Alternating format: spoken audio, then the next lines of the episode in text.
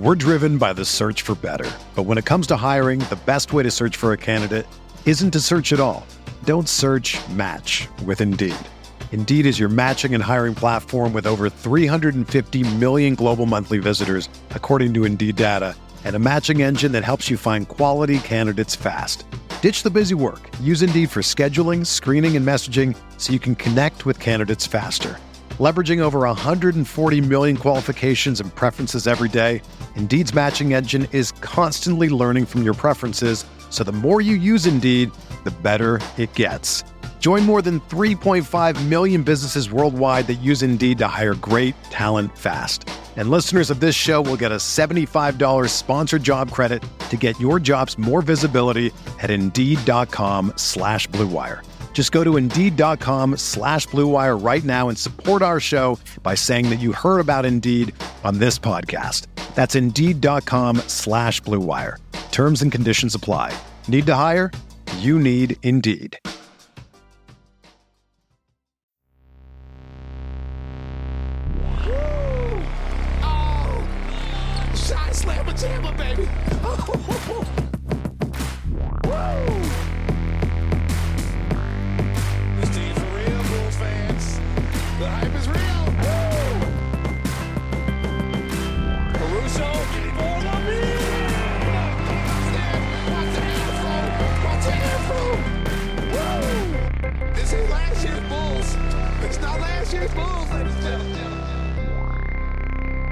Welcome to Cash Considerations, a Chicago Bulls podcast. We're part of the Blue Wire Network.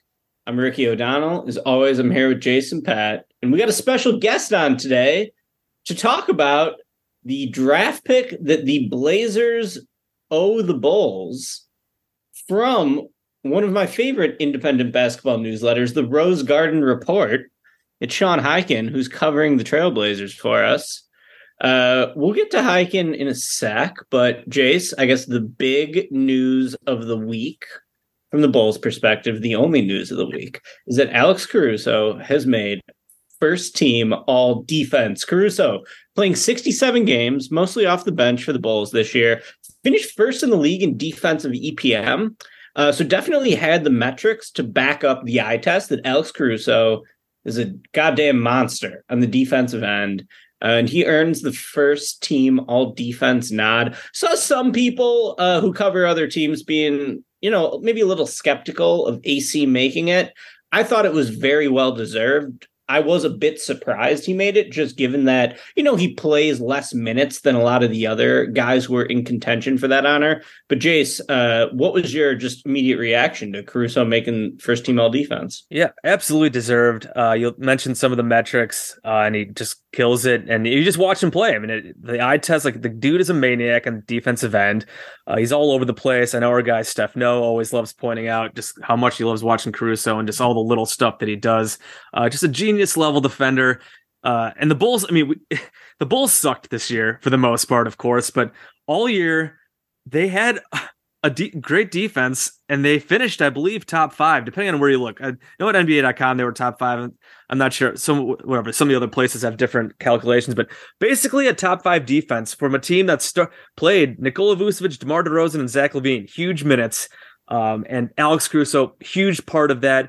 Again, some of that was the bench. Uh, the bench unit was really good defensively, but even then, like whatever when they when they brought Pat Beverley in too as well, and they had those two guys kind of man in the uh, running the show defensively, uh, helping cover those guys. I mean, Pat Bev was basically like the poor man's Lonzo on defense with that. Uh, but yeah, the Bulls had a top five defense. Had no feel like they had no business doing that. And Alex Caruso played a huge part of that. Was a little surprised that that he did get that recognition. I thought he he would definitely get second team. Wasn't sure if he'd get first, but totally a well deserved honor for him. Uh, he helped prop up that defense into a, a ben, basically an elite unit. I don't, like I said, I don't know if they were actually like an elite unit. Like if they actually would have somehow gotten the playoffs, like do I think the Bucks would have smashed all over their defense? Probably, but uh, in the regular season, they were an elite level defense for much of the for basically all the season uh, for much of the season, uh, and they ended up ranking again top five. So kudos to Alex Caruso, well deserved honor. Love to see it. We all love AC. Now some team needs to go give us like three first round draft picks for him. I was saying two first round draft picks for him Yeah. during the trade deadline. two is I- yeah, sure. I feel pretty justified in asking for that. And honestly, as we bring in Highkin here, I feel like, you know, the Knicks were maybe the team that could have traded multiple picks for Caruso, but the Knicks only wanted to trade one pick for their last piece. And they ended up making a trade with the Blazers to get Josh Hart. And Josh Hart was phenomenal for the Knicks pretty much up until this series when I think for the regular season, Josh Hart hit like 51% of his threes or something for the Knicks after they acquired him. He was on fire as a shooter again uh, in the first round series win against the Cavs. And now Josh Hart back to shooting about 25%, I believe, in this series against Miami. So, Highkin, first of all, what's going on, dude? Long time no see. Uh, how's life? How you doing? It's kind of I was I think I was the first guest you guys ever had on cash considerations, and Oh, now yeah. it took a bunch of you know arcane draft pick protection minutia to get me back on. So I'm glad I'm glad we were able to make that happen. Yeah, I think that like the Bulls do not have a pick this year because it is traded to the Orlando Magic, top four protected. There's a chance uh, Highkin will be in the building. I will be in the oh, building That's Monday night? Tuesday. Tuesday. Tuesday night. That's Yeah. right, Tuesday. I'm actually going to be in the actual room where they draw the balls too, Ooh, which I've never done before. The And- like because the way because the way they do it, I think they like they have you can go cover the lottery, which is ba- which I've done before, which is basically just you get to be in the audience for what they Right. show on ESPN. Yeah. But then there's a smaller number of media members that they let in the actual room to watch them draw the names out in real time. Basically, they want media members in there watching them do it just so they can be like, "Hey, see, look, it's not, It's not rigged. rigged. Yeah. And then what they do for that is they're going to take away all of our phones and computers and stuff until they actually show it on TV. So I will I will know the results of the lottery where the Blazers, the team that I cover, have a 10.5% chance at getting Victor Wembanyama. So I will know the results of that and how that's going about an hour before the world does, but I won't be able to tell anybody. So that's going to be interesting. Wow. Can you like give us some sort of like signal to like let us know if the Bulls get a top four pick? Like what can we do here so you can communicate this to us? I don't know. Uh, smoke signals. Uh, I don't know. We'll figure The- something out. The Chicago Blackhawks just got the number one pick. I Uh, saw that. And the, there were people uh, ca- talking about rigging that because there was something weird, I think, with like the. I don't Yeah, know, I saw audio. some stuff about that. Chicago's on quite a run with getting Yeah, the number one right. pick in various drafts. Yes, the The Bears, got it. Of I mean, although the Bears one wasn't a lottery, they just had the worst record in the NFL. So. Yeah. Still they got number one pick in a very lucky fashion because Lovie Smith gave them yeah. well, with the a miracle last second win for the Texans in that last Week 18 game. Yeah, they got the one pick. Of course, they traded it, but still, and then the Blackhawks win it, and they're going to get Connor Bedard, similar. Uh, whatever with Wemby, a similar like level, like transcendent talent. It seems So, like, Right. Rig the lottery for the Blackhawks. I tweeted right after that happened, like rig the lottery part one complete. Now we need the lottery to be rigged for the Bulls because the Bulls, of course, they only have a one point, what is it, one point eight percent chance and to get the number one pick. Isn't that the same percent? I, I was listening to Goff the other day, and wasn't that this? Isn't that the same percentage chance they had the year that they got Derrick Rose? One point seven was, I Okay. believe, the Derrick Rose one. So yeah, it's Yeah. very close. So maybe it'll hap- happen again. They have an eight point five percent chance to keep the pick because then again, it's top four protected to Orlando. So most likely this pick is going to Orlando. Uh, the Bulls also could have gotten a pick from Portland this year, but because um, but Portland tanked the hell out of the season. They obviously sat Dame the rest of the year. They were kind of middling along. They tanked again. Yeah, as Sean said, they are now in the fifth lottery slot, 10 and a half, 10 and a half percent chance to get the number one pick. That pick is something we're going to talk about right now because, and we've talked about this before, uh, because the Bulls have such so so little draft capital, and the Blazers who are looking to obviously build a better team around Damian Lillard before if he ever actually asks out. Um, the protections on this draft pick that the Bulls got. This is from what the, the Lauri, right? Low- Lauri, Derrick Jones.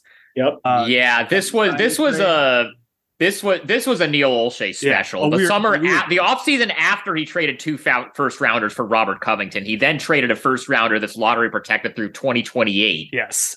for uh, Larry Nance Jr. in the three team deal that sent Lauri Markkanen to uh, the Cleveland. Cavs and Derrick Jones Jr. to Chicago. Yeah. So, So- through through 2028. So like, and it's lottery protected each season. Me and Ricky were talking before, and I was like, like, how are there? How is this lottery protected? Like, how the didn't the Bulls not get any like better protections, like declining protections? Either way, it is through 2028. Just a weird, weirdly protected pick, and because of that, and because of the Stepien rule, like the Blazers then also have uh, restrictions on what they can trade. Because whatever they're looking to trade for a better player to play next to Dame, uh, get another star possibly, and they have these restrictions because they have this pick locked up with the Bulls.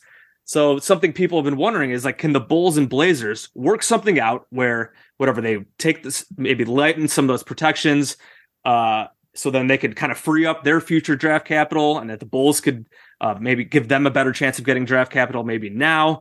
I saw I've seen people talk about well maybe the Bulls can get the 20 number 23 pick that um that is that New York traded for Josh Hart that the Blazers have this season as a possibility.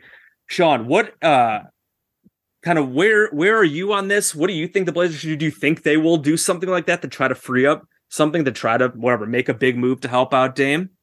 The impression that I've gotten is that the Blazers front office feels like if they need to get this draft pick freed up and this draft capital freed up, they're going to be able to. I don't know exactly what the machinations of that. I mean, as you said, I think the cleanest way for it to resolve itself would be just give Chicago that number 23 pick, which is roughly the equivalent pick of what they would have gotten from Portland if the pick yeah. had conveyed and just call it good. That would be the cleanest way to do that. I don't know if I don't know what Portland's plans are with that 23rd pick. They might even if they want to trade their lottery pick for an upgrade, uh maybe they want to keep that pick and gets, you know, a, a late first rounder. Maybe they offer Chicago like they have a ton of second rounders. They got five second rounders in the Gary Payton trade maybe they offer them like a pile of second rounders and maybe that's enough for the bulls to because the bulls i don't think have very many second rounders either because no, they, they kind of give those away so yeah. maybe they offer chicago like a bunch of second rounders to to to lift the, to, to give back the protections or maybe you know there, there's a whole bunch of different permutations of it which I, I i wrote something a couple weeks ago that kind of went through all of this uh but you know they they could just trade for their own pick back outright whether that's with that 23rd pick or a bunch of seconds or a player or you know whatever the case may be. Or they could just say hey uh right now the pick is protected through 2028 let's amend the end date on the protections and say that it's protected through 2025 and we'll give you a second round pick to do that for us or some or or you know or or they just like change the you know th- th- there are there are like a lot of different ways that they could yeah. do it but i've i don't know. I'm not i'm not in the room. I'm not on the phone while Joe Cronin and Arturas Karnisovas are negotiating this stuff, but I've from talking to different people in the organization, I've gotten the impression that the Blazers are not worried about being able to do this if they have to. Uh Highkin, do you think the Blazers will make the playoffs by 2028 so the Bulls can get this pick potentially? I mean, they would certainly hope so. I mean, the thing is, I mean, they didn't they didn't plan on doing this this year. Like they came into the season, you know, they traded Jerami, they traded for Jerami Grant before last season, and they almost even went further into you know going all in on the win now stuff. They talked pretty seriously with Toronto on draft night about OG Anunoby, and I think they were talking with Orlando or not Orlando, Atlanta about uh, John Collins at one point. Like they had different.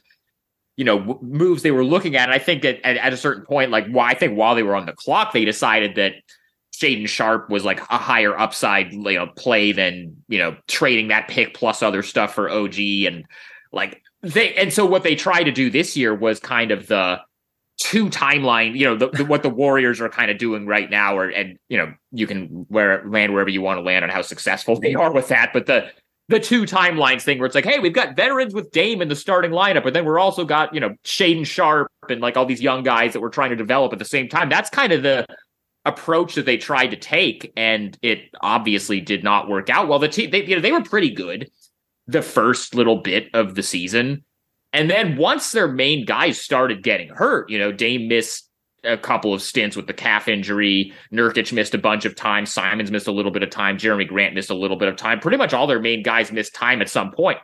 And the problem that they ran into was they just did not have any depth at all behind those guys. And so suddenly you know, Keon Johnson is having to play a lot of minutes or you know, just all all these all these guys like Drew Eubanks had to start at center for like half the season, and Drew Yikes. Eubanks is a fine like third or fourth big, but once Nurkic went out, they just did not have any depth there, and I think I, the sense I've gotten is that the Blazers front office kind of learned from like doing it that way is not it, and yeah. they're gonna they're gonna do what they can to try to you know, make sure like maybe instead of like one through five on their roster being veterans that you know you can count on, maybe like one through 10 or one through 11 is like guys that you know are going to be playable in kind of those spots. So I would say, yes, the Bull or the Blazers will make the playoffs before 2028. I think they would like it to be next season, next year. but I mean, I think that's, I think that's what everybody's hoping for.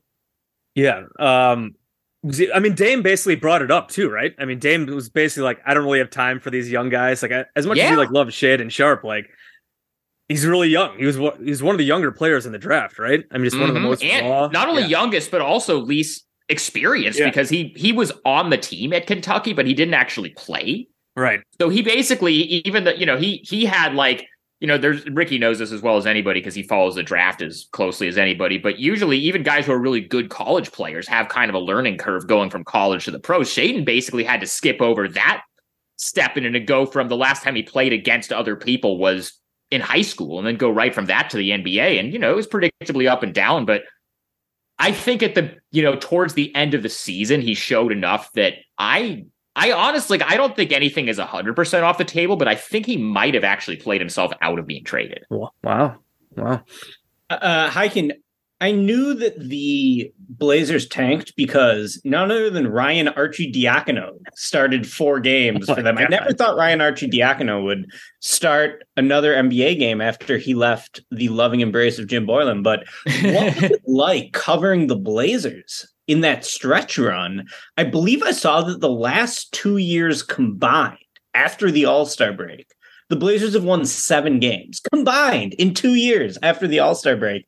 Uh, to me, like after they hired Mike Schmitz, who I think is like the best in the business in terms of uh, covering the draft, knowing young basketball prospects around the world, I kind of thought like, yeah, a lot of people in the media believe that the Blazers are going to like trade everything they have to make a run at, you know, uh, top half of the Western Conference seed. But I'm like, I don't know. You only hire Mike Schmitz if you kind of want to build through the draft. So, uh, I guess my first question is like, what was that stretch run like for the Blazers? Because you had my boy John Butler getting minutes there. Uh, maybe the skinniest guy in the NBA. I think he's like he's seven- putting on for us skinny boys. I, I I love that representation seven foot, two hundred pounds. I think. I'm probably, I probably like proportionally. I'm five foot nine. I'm not as tall as him, but I think proportionally, if I was his height, like he would probably weigh more than me.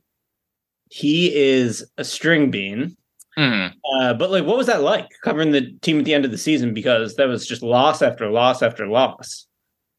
This year was a little bit more tolerable to co- to watch and to cover I would say, than last year because at least this year you could look at it and say, you know, Shaedon Sharpe is kind of getting to just be the guy and, you know, get out there and get extended reps. And that, that is a guy that they view as like one of the, you know, cornerstones of, of the franchise going forward. So it's good to see him get out there. And, you know, other, other like the young guys that were getting minutes, like, you know, Jabari Walker, who they took in the second round last year, who they really like, and Trendon Watford, who uh, was a two way guy at the beginning of last season out of LSU and then earned a regular contract and then, you know, was in the rotation this year. He got to play more. They got kind of extended look at some of the guys they traded for at the deadline, which, and, and you know, I think Matisse Thybulle is somebody they are going to try to keep. Cam Reddish maybe goes either way. But this year, at least you could look at it and say, they're finding stuff out about some of these guys that they might actually keep long term. Last year was a different thing. They were just, they were literally like, there were multiple games where they were starting like Dame's cousin, Keljin Blevins, who I believe is playing in Romania right now. Oh. And then like Didi Louzada and Elijah oh, Hughes yeah. and like these dudes that are like clearly not NBA players. That was like, it was like some of the worst lineups I've ever seen a team throw out there since like the peak, you know, Sam Hinkie process Sixers. This was not that. Like the losses were there because the talent level was not there, but it just uh, you know, it, I it th- this was a little bit of a different thing than uh than last year. That's that's good then. Um, I guess I got to talk about Dame, uh, and I guess just like the building around Dame, and of course, like it's the meme at this point, asking about Dame and the loyalty thing and whatever. He says he's going to stay, and he's going to stay. I guess. Do you think there will be like whatever he's kind of put whatever oh, the onus on the front office? Like we need to make some moves this offseason. Um, ready for them to be aggressive. Um, first of all, like I guess anything you are thinking about, and we could talk about the Bulls kind of coming to this later. Anything you're kind of eyeing, or you think they're eyeing, and do you think there is any point where Dame will actually could possibly ask out in the next year or two if things do not go well for them? If they come into this training camp with like the same roster that they had last year, like if yeah. if it's Dame, Simons, Nurkic, Grant if it's coming like back. if they're if, yeah, Grant's gonna come back. Like Okay, yeah. I, that's that's that's gonna be a twelve oh one on June thirtieth. That like that's that's that that's not gonna be that's that's that's done. But I like think I kind of figured. yeah. Yeah. But uh if it's the exact same roster or like the same core, then I think at that point that might be when you start having the conversation. But I think here's and here here's the thing. I think a lot of this is going to be dictated by you know, we're what 6 days out now of the lottery Lottery. Yep. see where the pick lands. Obviously, they're not going to trade the pick if it's number one because that's you know that's that's you're getting LeBron, you're getting Tim Yeah. Duncan. It's like that level of franchise changing event. I think if they don't get number one, they're going to trade the pick. Wow. Yeah.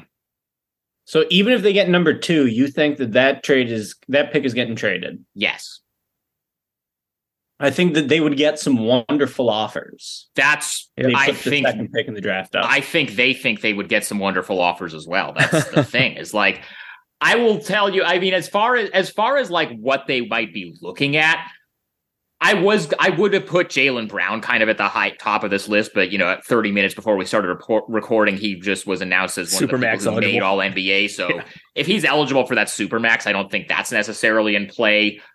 But you're looking at kind of that, like the Jaylen Brown, uh, Pascal Siakam, like that.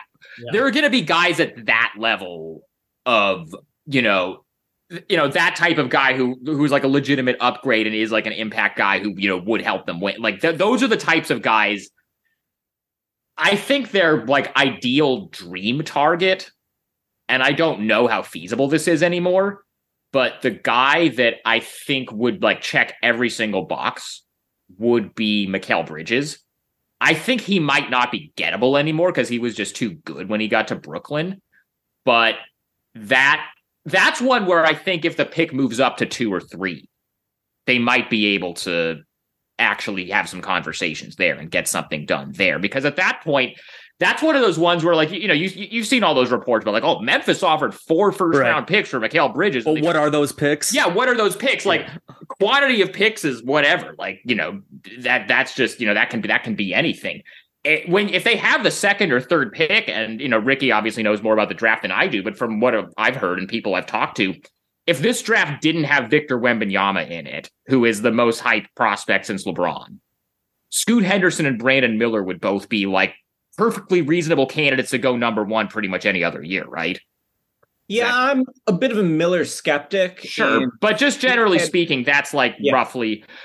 So at that point, a trade like that becomes more of a trading Andrew Wiggins for Kevin Love type of situation, where you know you you you you can get you can get some stuff done with with the number two pick, and I think Simons would be the the salary slash other actual asset that would be. Because because I think the thing that they know and both Joe Cronin and Chauncey Billups like didn't say this outright, but they kind of stepped right up to the line and they kind of all know that this is the case. Anfernee Simons and Shaedon Sharpe can't both be on the roster. Yeah. They have to trade one or the other.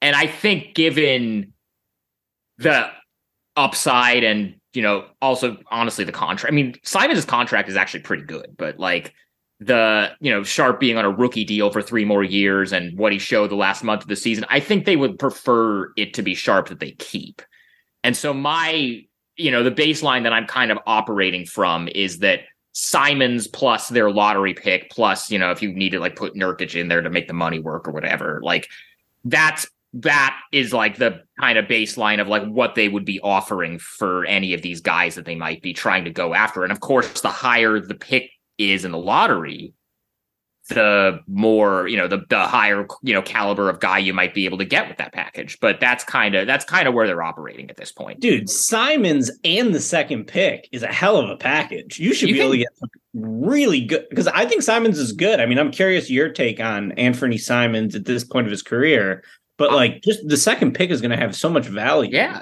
you can get draft. Mikal Bridges for that probably right Yeah, I mean the Nets are. I mean, where are the Nets going with like? Yeah, I mean, they have all these guys, but they're obviously not good. Like, I thought they'd be better than they were going to be, but like, they, and they have whatever Cam Johnson, Mikal. They have all that's these the wings. type of that's the like that's That's the like- type of, and it's I was I was it was actually really funny because remember like a few weeks ago Dame was sitting courtside at that Nets game Yeah.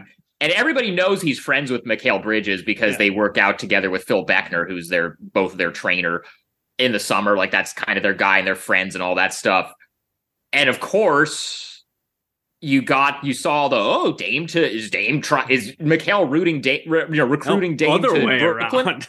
yeah, it's the other. First, first of all, what the hell is Brooklyn trading Portland for? Yeah. Like, what they're going to take Ben Simmons's contract, and which is the worst contract in the league, and then a bunch of like mid, you know, Suns picks four years out. Like, no, right. no, that's ridiculous. But like, but no, like that. That's the type of guy though that they and like Dame. From what I've heard, Dame has been like talking to like you, you Yeah. saw kind of what happened with Jerami Grant. Like the two of them became close during the Olympics, and they started talking about it. And then you know a year later, they got like Dame has been putting in work. You know, trying to get guys. Like I. Yeah.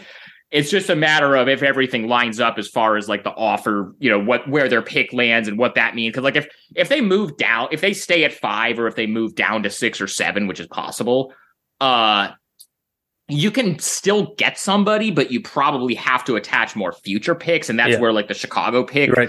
is going to have to come, or the Chicago protections and stuff is going to have to come in. But to, Ricky, to answer your question about Simons's value, like I mean, I think he he had a really good year. I think he would do he would be better in a situation where he isn't playing next to a guy. I mean, it's it's that he and CJ like obviously like there's kind of the Yeah. there's kind there's kind of like the oh well they traded CJ and did, you know got rid of C you know the Dame CJ thing just to do the same thing. They're not similar. They're not the same player necessarily. Simons is a better finisher and a better playmaker than CJ is, but the size issues are still there. The defensive issues are still there. It's like a slightly different looking version of the same concept. But as far as the value and stuff, like that CJ contract was a negative value contract, and I think it still is now, especially since you've got an extension at similar money for for New Orleans. Like I don't think that's what the Simons, you know, and actually, you know, to bring this kind of back to a Bulls angle, and I said this at the time that they signed that contract. That Simons deal that he's on right now, I think is pretty similar. Like the money, the number is different because the cap's gone up or Right. whatever. But the offer sheet that Zach LaVine signed with Sacramento that the Bulls matched, and people were looking at at the time, like, what has he really done? Like, that's kind of an overpay. He outperformed that contract pretty easily, and then he got a max on his next deal. I kind of think Simons is going to outperform the deal that he's on right now. I mean, if you look at, you know, the other guys from, you know, not not the same draft class, but like the other guys that play that position that signed kind of similar deals this offseason in that kind of same age range when you look at Jordan like the deal Poole, that Jordan Tyler Poole got or Tyler Oof. Herro or RJ Barrett. Wouldn't you say that you'd rather have Simons at four for a hundred than any of those guys at four for like one thirty? Oh with the possible exception of Herro. Like here, like here, Herro has like proven it in the playoffs and stuff. But like, like the Simons deal is pretty good. And so if you package that with like, like as far as as far as like the money stuff, Simons plus Nurkic gets you to forty. So that's enough to match the money, like to make the salary work on whichever of these trades, like they whoever whoever it is that they you know go after. And then if you know whatever their pick is, again, if that pick is two or three, you can do a lot with that. And you know, so it's it's just it's just going to be a matter of like what they you know what's out there.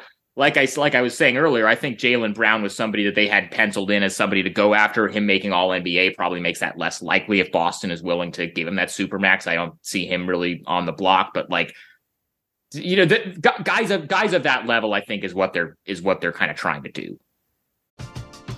We're driven by the search for better. But when it comes to hiring, the best way to search for a candidate isn't to search at all. Don't search match with Indeed.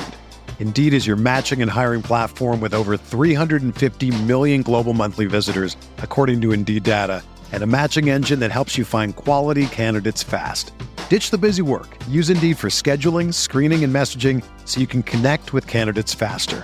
Leveraging over 140 million qualifications and preferences every day, Indeed's matching engine is constantly learning from your preferences, so the more you use Indeed, the better it gets.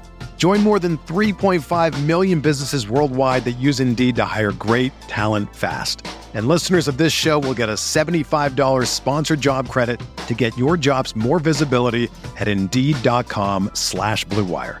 Just go to Indeed.com slash BlueWire right now and support our show by saying that you heard about Indeed on this podcast. That's Indeed.com slash BlueWire. Terms and conditions apply. Need to hire? You need Indeed.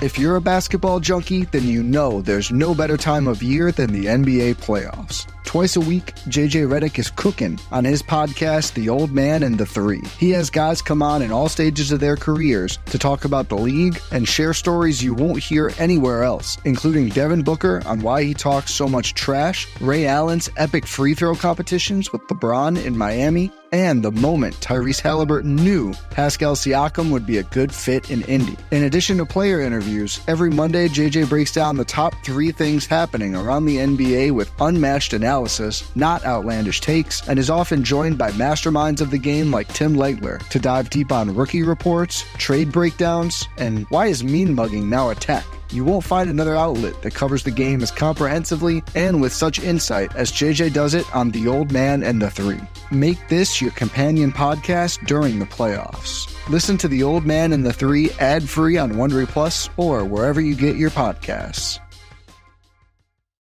Makes sense. Um, bringing the Bulls back into it, we can talk about the Bulls just in general as well. Uh, exactly. You know, one of the, our group chats that we talk in, we're we've like tr- trying to figure out like if we're gonna the Bulls are gonna make trades, blow up their big three, whatever. That's putting it very kindly. Uh, didn't, like, if, didn't Arturas say at exit interviews that he's not going to do that? Uh, he yep. basically did, and we assume that they're not going to. But of course, we talk about it all the time. Again, just in our group chats, just because we want to talk about them not running it back. And like again, it always comes up like, oh, like because the Blazers, whatever, looking to make upgrades. Like, if there's any way they would be interested at all in like whatever, Demar, Zach, whoever, Vooch, whatever. Obviously, Vooch is a free agent, and like I think the Demar things come up all the time. It's just like I feel like I just don't see Demar really as a fit for. I mean, the Blazers were a great offensive team, and just their defense was a dumpster fire, and like Demar's just not going to fix that. So like, and obviously Zach is on a huge contract, and like Zach's good, but how good is he? And what he's maybe like the, you could just say that oh the, the Blazers are hoping that Simons turns into a guy like him. I mean, do you see like any way the Blazers would have any interest in anybody on the Bulls?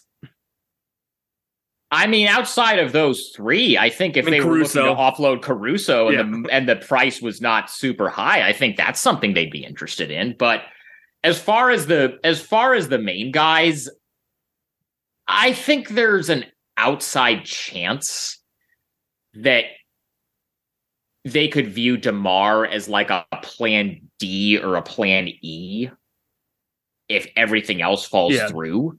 But I think they're as far as like what they're looking to do with Simons or their picks or whatever, I think they're aiming a little bit higher than any of those guys. And as far as the LaVine thing, I know there were some rumors out there last there were that's right i forgot about that that portland was thinking about make you know making a run at him that was just kind of clutch putting it out there that yeah. hey this other team could create cap space like if you're if you're portland like you have anfernee simons who's 23 on a pretty good contract, plays that position, and doesn't have an extensive injury history.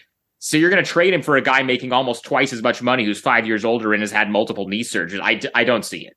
Right. Yep. Totally. So I don't I don't I don't know if there's I think I think the way that happens if there's a Bulls Blazers trade, and it always gets complicated. I'm, I'm I try to stay in my coverage and what I do. I always kind of try to stay away from doing the trade machine thing Yeah. because you know, as somebody who actually covers the team and is like around and talks to people, like Yeah. that gets aggregated into. Don't You know, I'm doing guys. I'm doing the I'm doing I'm doing the Brian Windhorst. Don't aggregate this. I'm not reporting like I'm doing I'm doing that right now.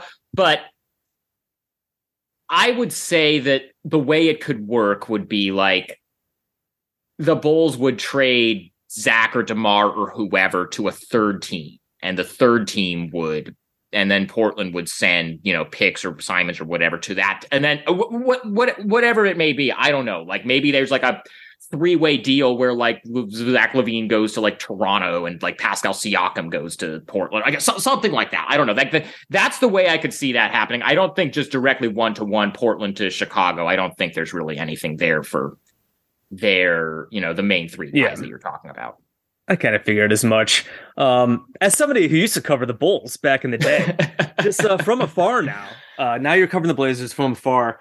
How do you just uh, how do you th- think about the the team in general? What they should do with this core? They are obviously super mediocre this year. They fall short of the uh, the playoffs. They just missed it. They had a lead against the Miami Heat, who could possibly go to the Eastern Conference Finals tonight.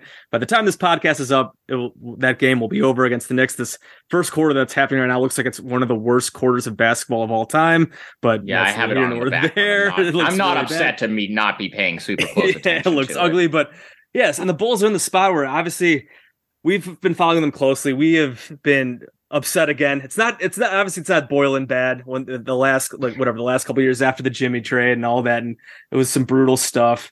Uh, but still, very disappointing season. Uh, and after the the team they put together last year, which was really fun for like half a season, then the Lonzo stuff goes down. They've made like no moves. They've done the whole continuity thing, whatever. Patrick Beverley almost saved them this year, but now you're in a situation where Vooch is going to free agency. He's whatever, 32, 33. You got DeMar entering the last year of his deal. I mean, it seems like it gives you like a clear, clean opportunity to possibly whatever kind of change the calculus of this team. They probably should have traded Vooch ahead of the ahead of the deadline, but they didn't. Um, so just we're, we're from afar, and as someone who used to cover the Bulls, even though it was a different. When did you stop covering them? Was that twenty? Three Alphas era was his. Was that twenty seventeen? Three alphas was my last year. last yes. year. So yeah, right before the Jimmy trade. So yeah, where do you what, is, what do you, what do you think about the Bulls? What do you think they should do? Uh, because we're just like hopeless right now, hoping for they win the lottery, the one point eight chance percent chance to get Wemby.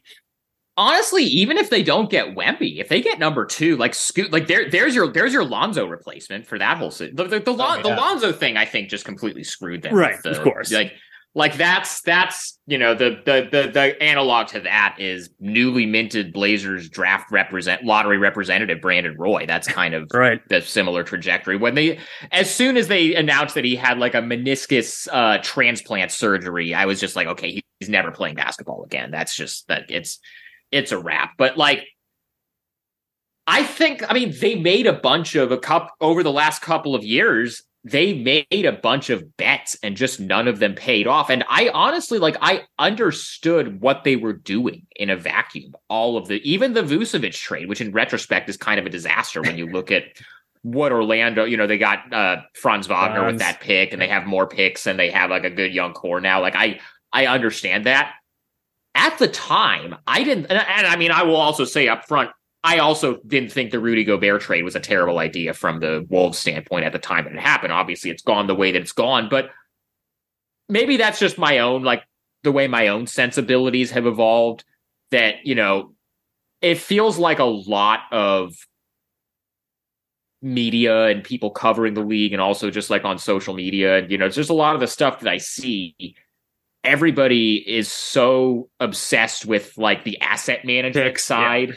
Of which is also which is always why I get annoyed when people say, "Oh, you know, Portland should just blow it up and trade Dame and start over." It's like, okay, you might turn into Orlando post Dwight Howard if you do that and just be nothing for ten years. But anyway, I think maybe just as a reaction to all of like the, that that type of like way that the NBA is mostly talked about now, where everything is just about like, oh, if you're not one of the you know two teams competing for a title, you should be trying to tank and you should you know trade all your good players for picks instead of paying them money. I always respect it when teams try to uh actually be like, you know what? Screw these picks. We're going to try to go get good players and actually try to win and try to compete. So I respected what they were trying to do with the Vucevic trade. and with the Demar trade and the long, like I I saw what they were trying to do, and I was like, cool, they're going for it. They're trying to be good.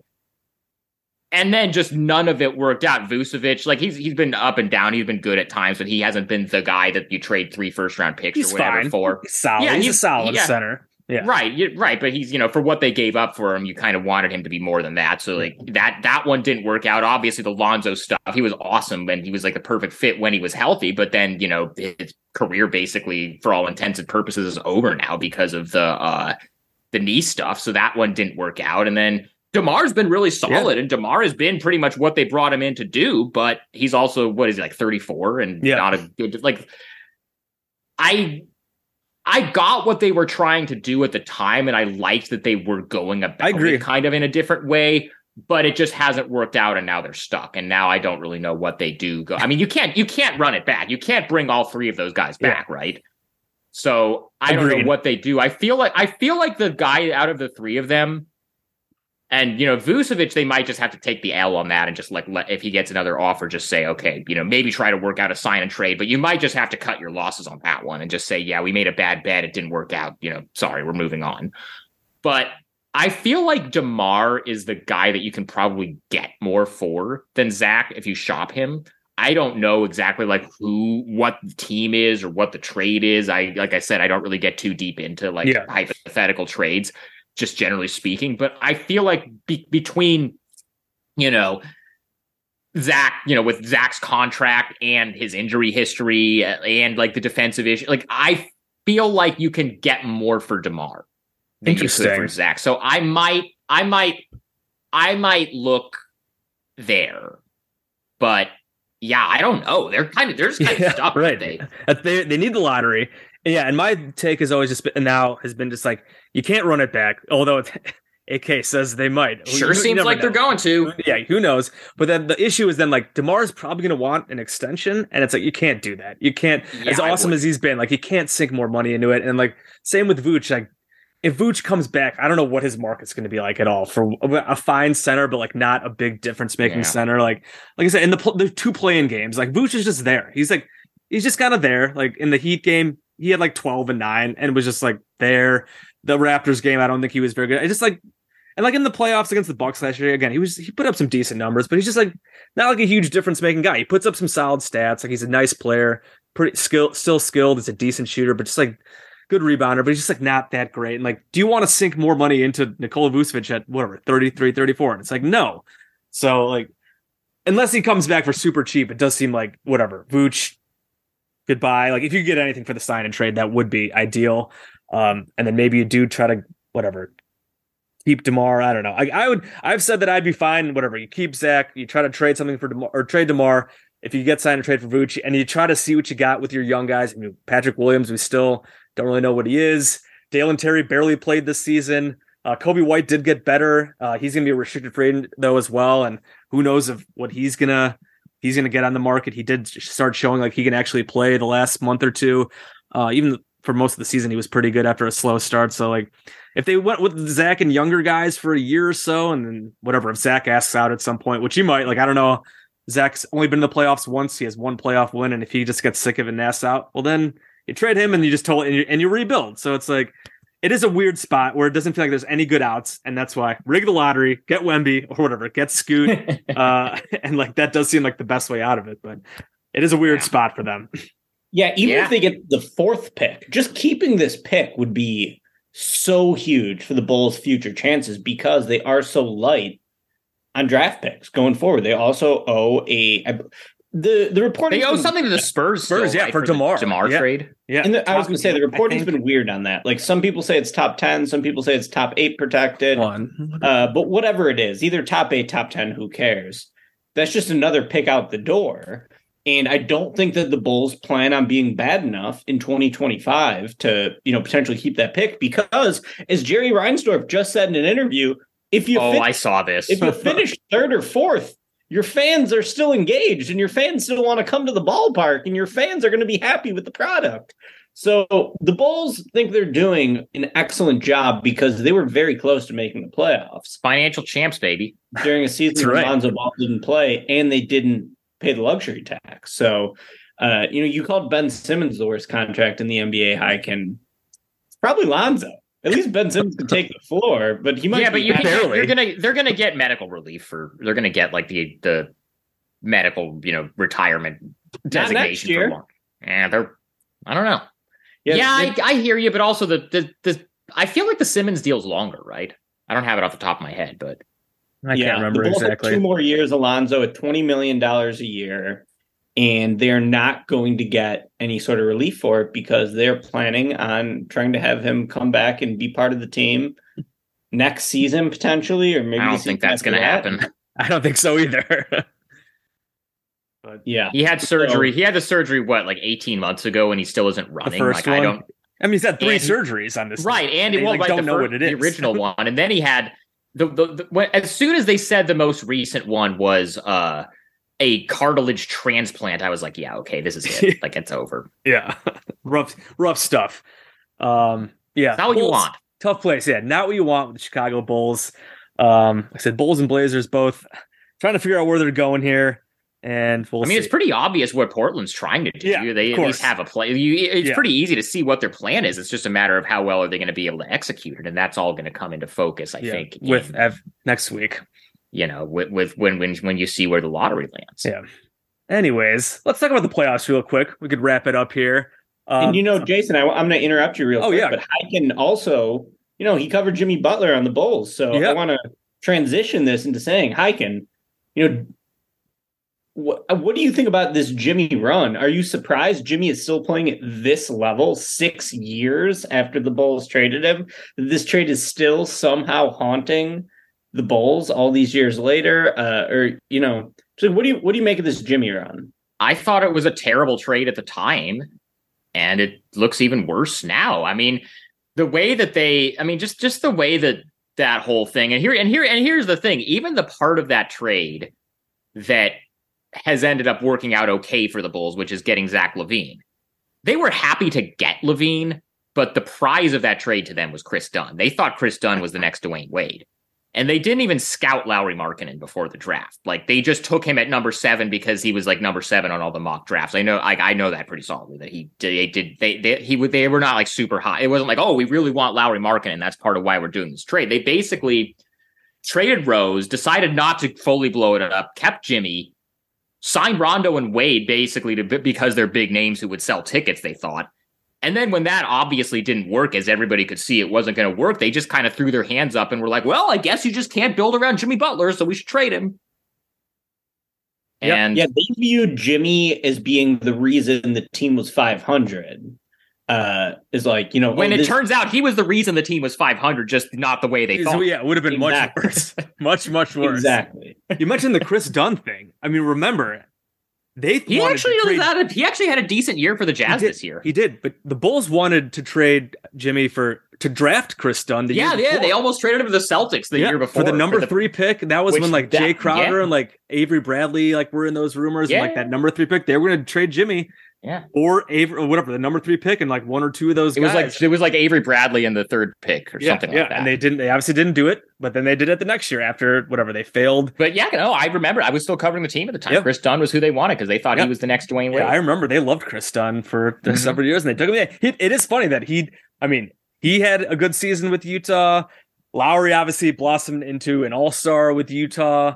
That was, uh, I mean, good for good for those guys. I- All I these guys, as soon as they leave the Bulls, yeah. I mean, Bobby Portis became an NBA champ. yeah, Uh, I know Nika, Nikola Mirotic had a big season with the with the Pelicans. Uh, he's obviously across, back in Europe now, but I made a joke that Denzel Valentine needs to go uh, sign him with the Jazz now. Maybe he'll have a, a career resurgence. But then Uh. C Red Fred is going to like have to move to Salt Lake City. If I know, that yeah, exactly.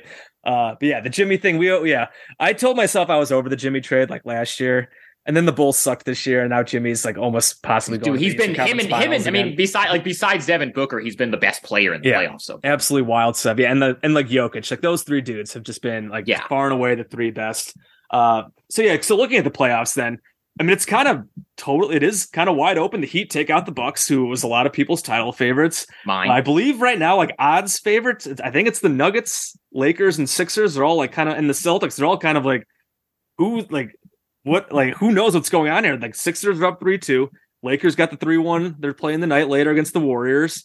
Uh, we got Heat are trying are playing right now, as mentioned, uh, in a very ugly game. They're up three one, um, and then we got three two Nuggets with a big win for them last night. Sean, who are you, who are you? Uh, who's your team right now? Who do you think is going to win it all?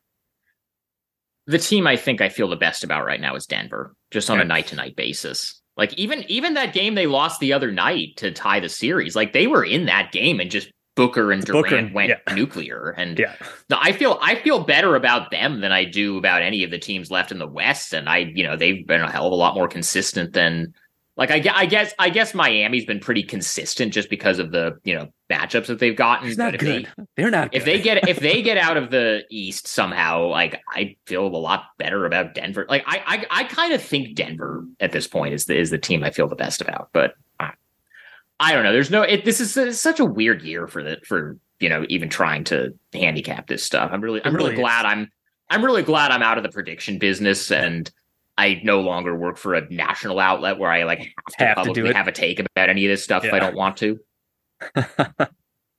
Ricky, where are you at right now on this? Yeah, you know, if you listen to Hoop Collective today, I think uh, Dave McMenamin just sort of like wrote off the fact that the Nuggets would ha- even have a chance against the Lakers because they're the Denver Nuggets and they would go up against the Los Angeles Lakers. I would pick the Nuggets in that series, but I would think that Pretty the, easily to me. I think that there's a chance the Lakers could win just because the Lakers generate so many points off free throws. And Davis is playing at an incredibly high level.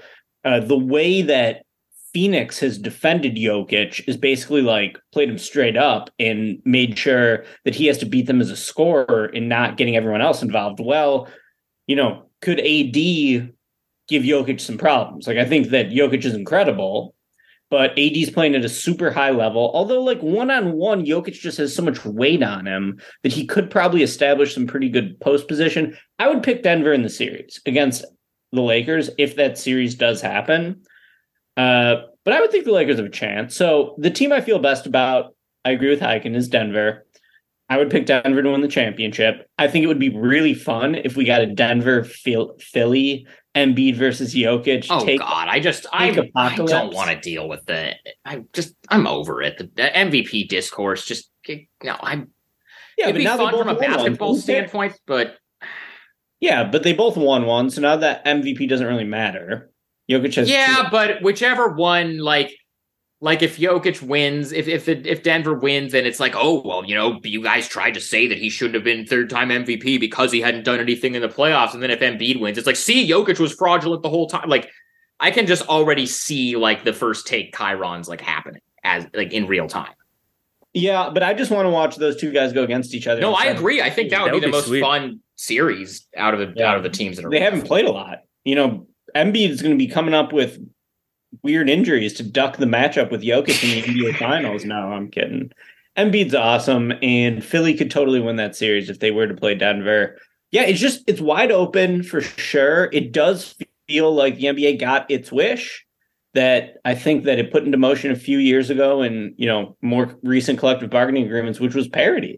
You got all this parity, and it still somehow resulted in the Lakers and the Warriors being like making deep playoff runs. In the Heat, in the you know the The Celtics, bubble, the bubble four, or the bubble teams, and yeah. you know, I I don't know, I don't know if you guys have heard this before. I don't know if you've ever heard this point made on any of the you know national shows or podcasts or whatever, but. It's just so much better for the NBA when the Garden is rocking and the Knicks are good. I don't know if you've ever heard that point made before. Never heard, never heard it. oh God, yeah. And I've been the team who has been like, I, I hate the Celtics, uh, but I like I keep thinking that they actually are like really good. And the, I mean, the ass whooping the Sixers put on them yesterday was crazy. Uh, they were, I know they were in the spot last year, and then they beat Milwaukee two in a row, and they go to the finals, and then they, they choked in the finals. But so like, yeah, with them like kind of falling off now, like I definitely don't feel about them as good anymore. I would, I would also love the Embiid uh, Jokic final. Although I'm now like my, I have a friend who just keeps like he's been on the Lakers all year. Uh, my guy Chris Sean or not Sean, Ricky, you know Chris. Uh, he's been on the Lakers all year. I have another friend who's a Lakers fan. And like he's just like Lakers are winning it all. Lakers are winning it all. I'm just like no way, no way. And like now it's like oh my god, like they're gonna freaking do it. Like the Nuggets, like the Nuggets probably should beat the Lakers, assuming the Lakers do advance.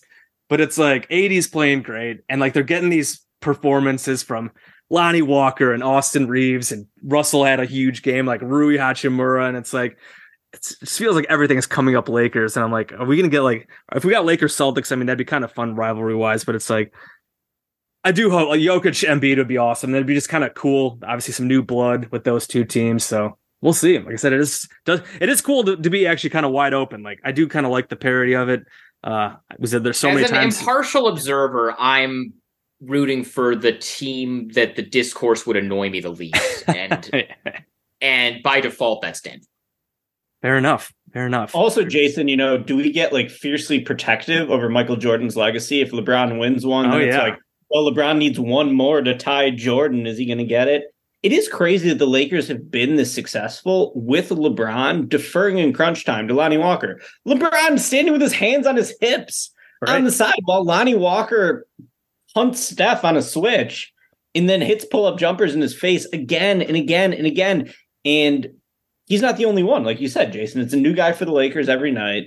It's been wild, wild to watch. And really, AD is what he's the glue. yeah he's been awesome hold the whole team together. Yeah. He's been just insane defensively. Uh, yeah, I would pick Denver, but man, I don't know. It's tough to it's tough to pick against any of the teams that currently have a lead. Even the Heat, like I don't think the Heat are going to win the title. That would be insane. That that team sucks. I just don't Like, think they they're like, good. Yeah, Jimmy rules, Evan- but like they're not good. they have seven undrafted guys in the rotation, but like, you know, Spoelstra in the playoffs just seems to like find a way to like just like figure out the other team's weakness, figure out where he has even a little bit of leverage, and just hammer that again and again. So it's been a it's been a fun playoffs. I've loved these playoffs. How do you guys? Where do we land on the about playoffs in Warriors at this point? Do we think this is over for them? The the whole run. Prob- For Golden probably. State? I think they'll Yeah. win. I think they'll win tonight. I don't. I, I can't see. Oh, them- I mean, I think the Lakers are winning the series. Yeah. But do Oh, we think that this general. is as far as I don't know. because circling back to uh Portland's, you know, possible off-season targets. Draymond. I all I'll say is that I don't think it's an accident that Dame was tweeting about how he didn't think Draymond should have been suspended. Oh yeah. the Sabonis thing, or or I, he had one the other night with the Jokic Ishbia thing where he was like, "Yeah, imagine if Draymond did that, he would have got like." I don't think those tweets are not without their purpose. Yeah. Dame's been really. Totally. He's been really thirsty on Twitter. He was uh, tweeting He's, I told you, I, I've been telling you guys, he's tweeting been Giannis in in work. He's been- Blazers jerseys.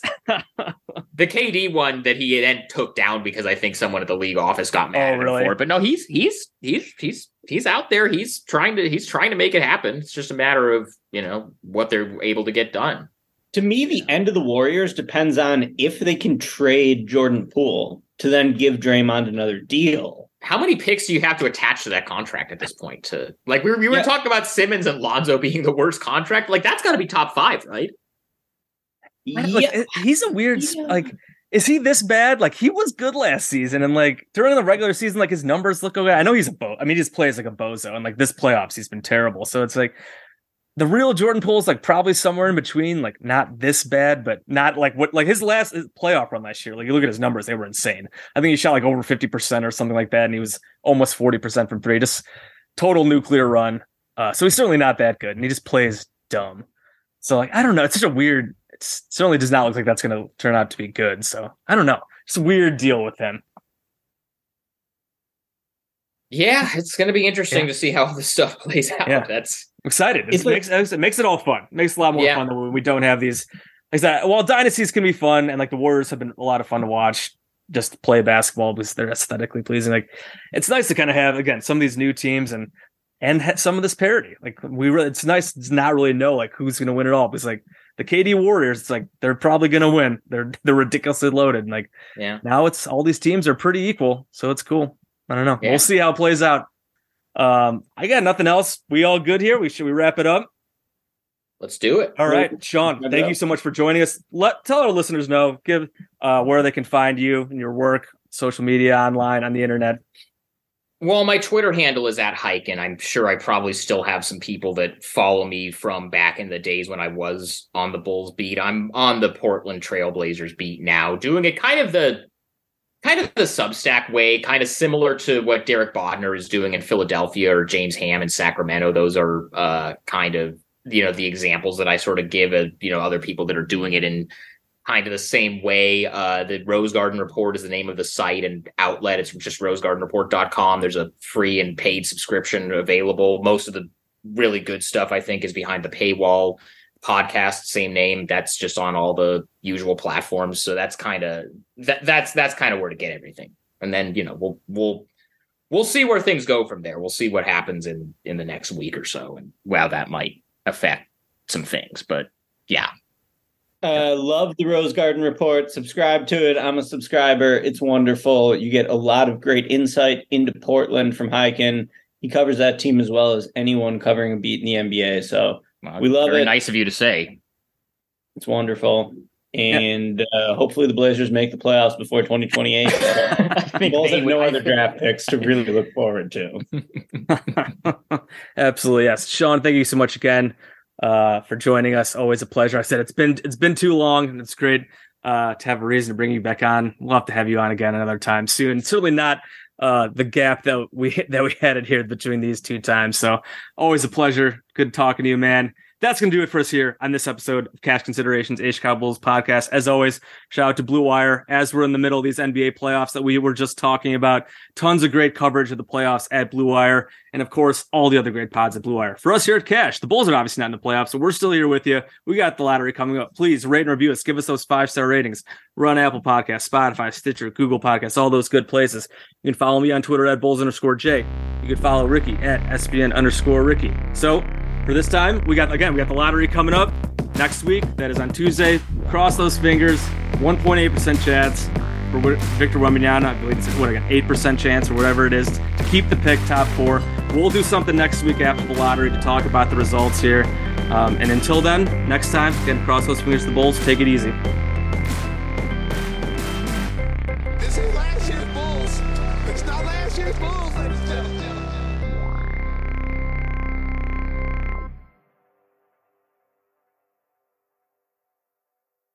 Everyone is talking about magnesium. It's all you hear about. But why? What do we know about magnesium? Well, magnesium is the number one mineral that 75% of Americans are deficient in. If you are a woman over 35, magnesium will help you rediscover balance, energy, and vitality. Magnesium supports more than 300 enzymatic reactions in your body, including those involved in hormonal balance. From functional medicine doctors to mental well being and female hormone experts, we all know that magnesium is the one mineral to improve all aspects of well being and health. But which one? Magnesium Breakthrough from Bioptimizers, the trusted choice recommended by leading experts with seven best absorbed forms of magnesium to ensure your body receives the support it needs for overall well being. Go to bioptimizers.com slash balance today and use code BALANCE10 for 10% off. Support your journey to wellness at B-I-O-P-T-I-M-I-Z-E-R-S dot com forward slash balance. Magnesium Breakthrough from Bioptimizers, your foundation to optimal health and vitality.